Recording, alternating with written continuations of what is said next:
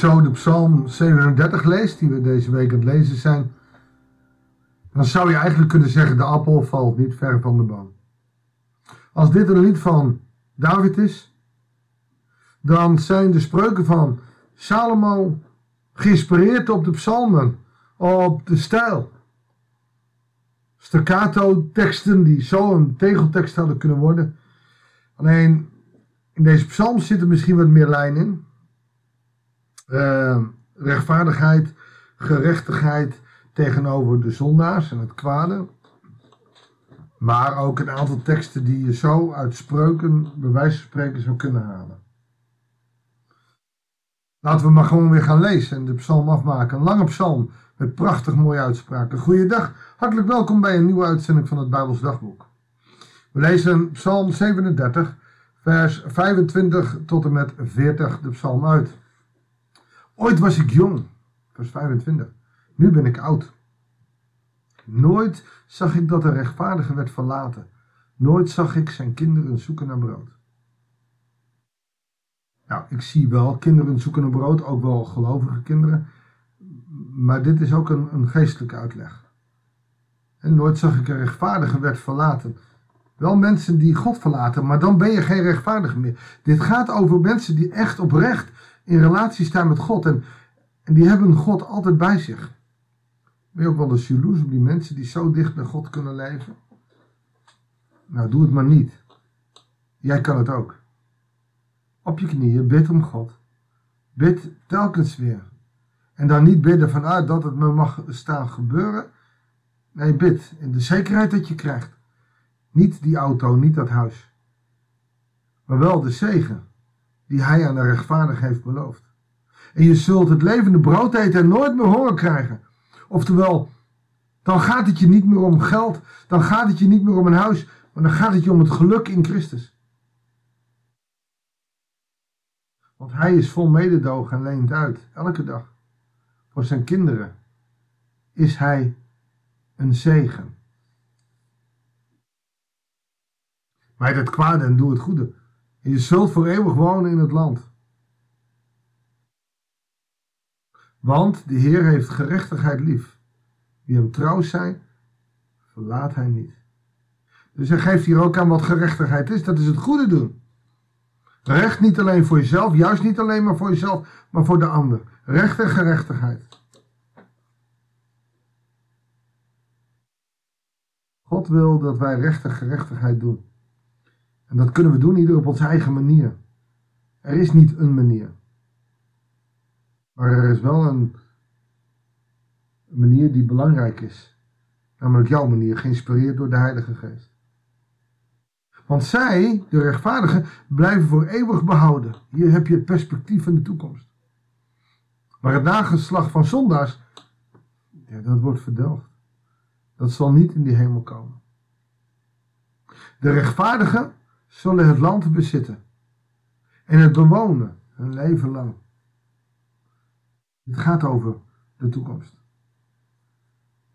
De mond van de rechtvaardige spreekt wijsheid. Zijn tong spreekt gerechtigheid. Dit kun je zo mooi omzetten in een vraag. Als je deze tekst hoort, de mond van de rechtvaardige spreekt wijsheid. Ben jij wijs? Ben jij rechtvaardig? Heel veel mensen zullen nu denken, nee, ik niet, dat kan ik niet, dat zal ik niet, dat ben ik niet. Er staat hier niet iemand die volmaakt is in alles wat hij doet. Die geen fouten maakt en geen zonde doet. Een rechtvaardig is iemand die God zoekt. Die het goede zoekt. Die bezig is om elke keer weer opnieuw het goede te doen. En als hij iets verkeerds doet, daar ook berouw van heeft. Dat is een rechtvaardige. Dat is iemand die recht wil doen. In zijn eigen leven, maar ook aan anderen. En eh, jouw tong spreekt die gerechtigheid. Weet je, ons leven is heel gauw van, vol van geroddel en van kwaadsprekerij. Nou die, nou die zal ik wel eens. Dat is geen gerechtigheid. Heer, help mij om mijn vijanden te vergeven. Dat is gerechtigheid. Hij draagt de wet van God in zijn hart. De wet is belangrijk. Weet je, als je Matthäus 5 leeft, dan staat daar dat Jezus zegt, ben ik gekomen om de wet af te schaffen. maar om hem te vervullen. Als je rechtvaardig bent, draag je de wet van God in je hart. En dat is de vervulde wet van Christus ook. Hè? Dan mag je de Torah van lezen, maar je mag ook de verdieping van Jezus Christus lezen. En dan zullen je struikelen. De zondaren loeren op de rechtvaardigen. Zoekt een kans om hem te doden, om hem onderuit te halen. Zoals hij Jezus onderuit wilde halen. Maar de Heer laat zijn dienaar niet los. Wordt er aangeklaagd, vrijspraak zal volgen. Zou je deze tekst op een kaartje zetten en naar uh, de gevangenen in China of in Noord-Korea sturen? Uiteindelijk moet het wel kunnen. Want die vrijspraak zal zijn in de ogen van Christus. Wij willen dan meteen dat we vrijgesproken worden en weer gewoon kunnen leven. Weet je, we leven in gebrokenheid. Ja, zegt David, vestig je hoop op de Heer. Hij blijft op de weg die hij je wijst. Hij zal je aanzien geven en grondbezit. Je zult beleven dat zondags worden verdelgd. Ik heb een zondag gezien, een uitbuiter. Hij groeide als een woekerende laurier. Op een dag was hij verdwenen. Ik zocht hem en ik vond hem niet meer. Ze zijn als de wind, als het kaf dat van het koren wordt gescheiden de wind wordt meegenomen. Zie de onschuldigen, kijk naar de oprechten. Vredelievend zijn, zij hebben de toekomst. Maar zondaars worden verdelgd. Er is geen toekomst voor een slecht mens. Rechtvaardigen vinden redding bij de Heer.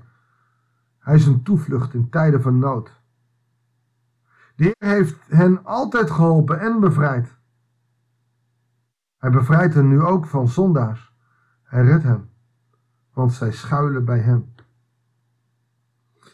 Ik zou deze psalm, als je hem verder wil lezen, of, of verder zou willen schrijven, zoiets kunnen schrijven als de Heer, hij heeft de mens gezien. En door recht te doen aan hem heeft hij zijn zoon gegeven. Om niet alleen de zondaars te straffen, maar ook zijn kinderen te straffen. Door de straf van de zonde op zich te nemen. En ons vrij te zetten in zijn gerechtigheid.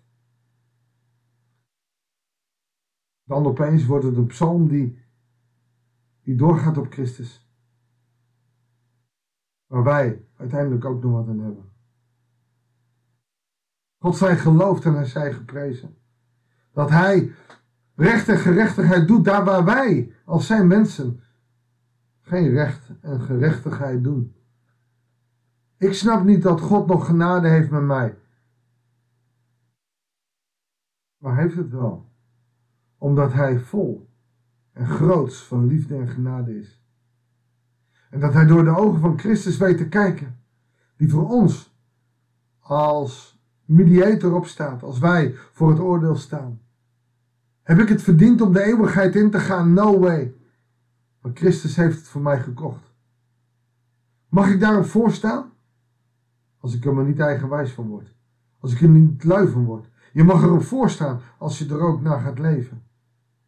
Rechtvaardig gaat leven. Wijs gaat leven. Het goede doen. En het kwade gaat laten. Mag ik met je bidden? Lieve Vader in de hemel, wat wilt u toch graag dat wij recht en gerechtigheid doen? Maar als mensen in deze moderne tijd weten we soms niet eens hoe we dat doen. Heer, vergeef ons. Als wij niet op de wijsheid van u, de kracht van de Heilige Geest, vertrouwen. Maar dat we vertrouwen op ons eigen ik. Dan zullen we geen recht en geen gerechtigheid ontdekken. Heer, maar leer ons om naar uw beeld te leven. Te hongeren en te dorsten naar die gerechtigheid. Omdat wij gezegend worden. U bent de God van liefde en genade. En we danken u. We loven en prijzen u van nu aan tot in eeuwigheid. Dank u wel voor zo'n heerlijke psalm van David, waar zoveel in zit. Zegen ons vandaag in alles wat we gaan doen. En wees ons nabij. Inspireer ons met de kracht van uw Heilige Geest. Amen. Dankjewel voor het luisteren. Ik wens je een vrolijke dag toe. Op deze 1 februari. Ook wel een leuke datum. Want het is vandaag precies 12 jaar geleden dat ik met deze podcast mocht beginnen. Ik zal er geen gebak om eten. Maar ik dank God voor, voor jullie, dat jullie luisteren. Als niemand zou luisteren, zou ik hier lang mee gestopt zijn. Terwijl ik er zelf door groei. Ik feliciteer jou met de genade en de liefde van God. Maar houd het alsjeblieft niet voor jezelf. Er zijn zoveel mensen die niet een dagboekje kunnen lezen, maar graag willen luisteren. Deel het. Zodat de volgende, wat zullen we zeggen, 13 jaar we nog heel veel met elkaar verbonden kunnen zijn. Ja, weet je, als ik het dan nog doe en als ik het 25 jaar gedaan heb, misschien moeten we dan eens iets organiseren waar je bij aanwezig kan zijn. Voor nu, een hele goede dag en graag tot de volgende uitzending van het Bijbelsdagboek.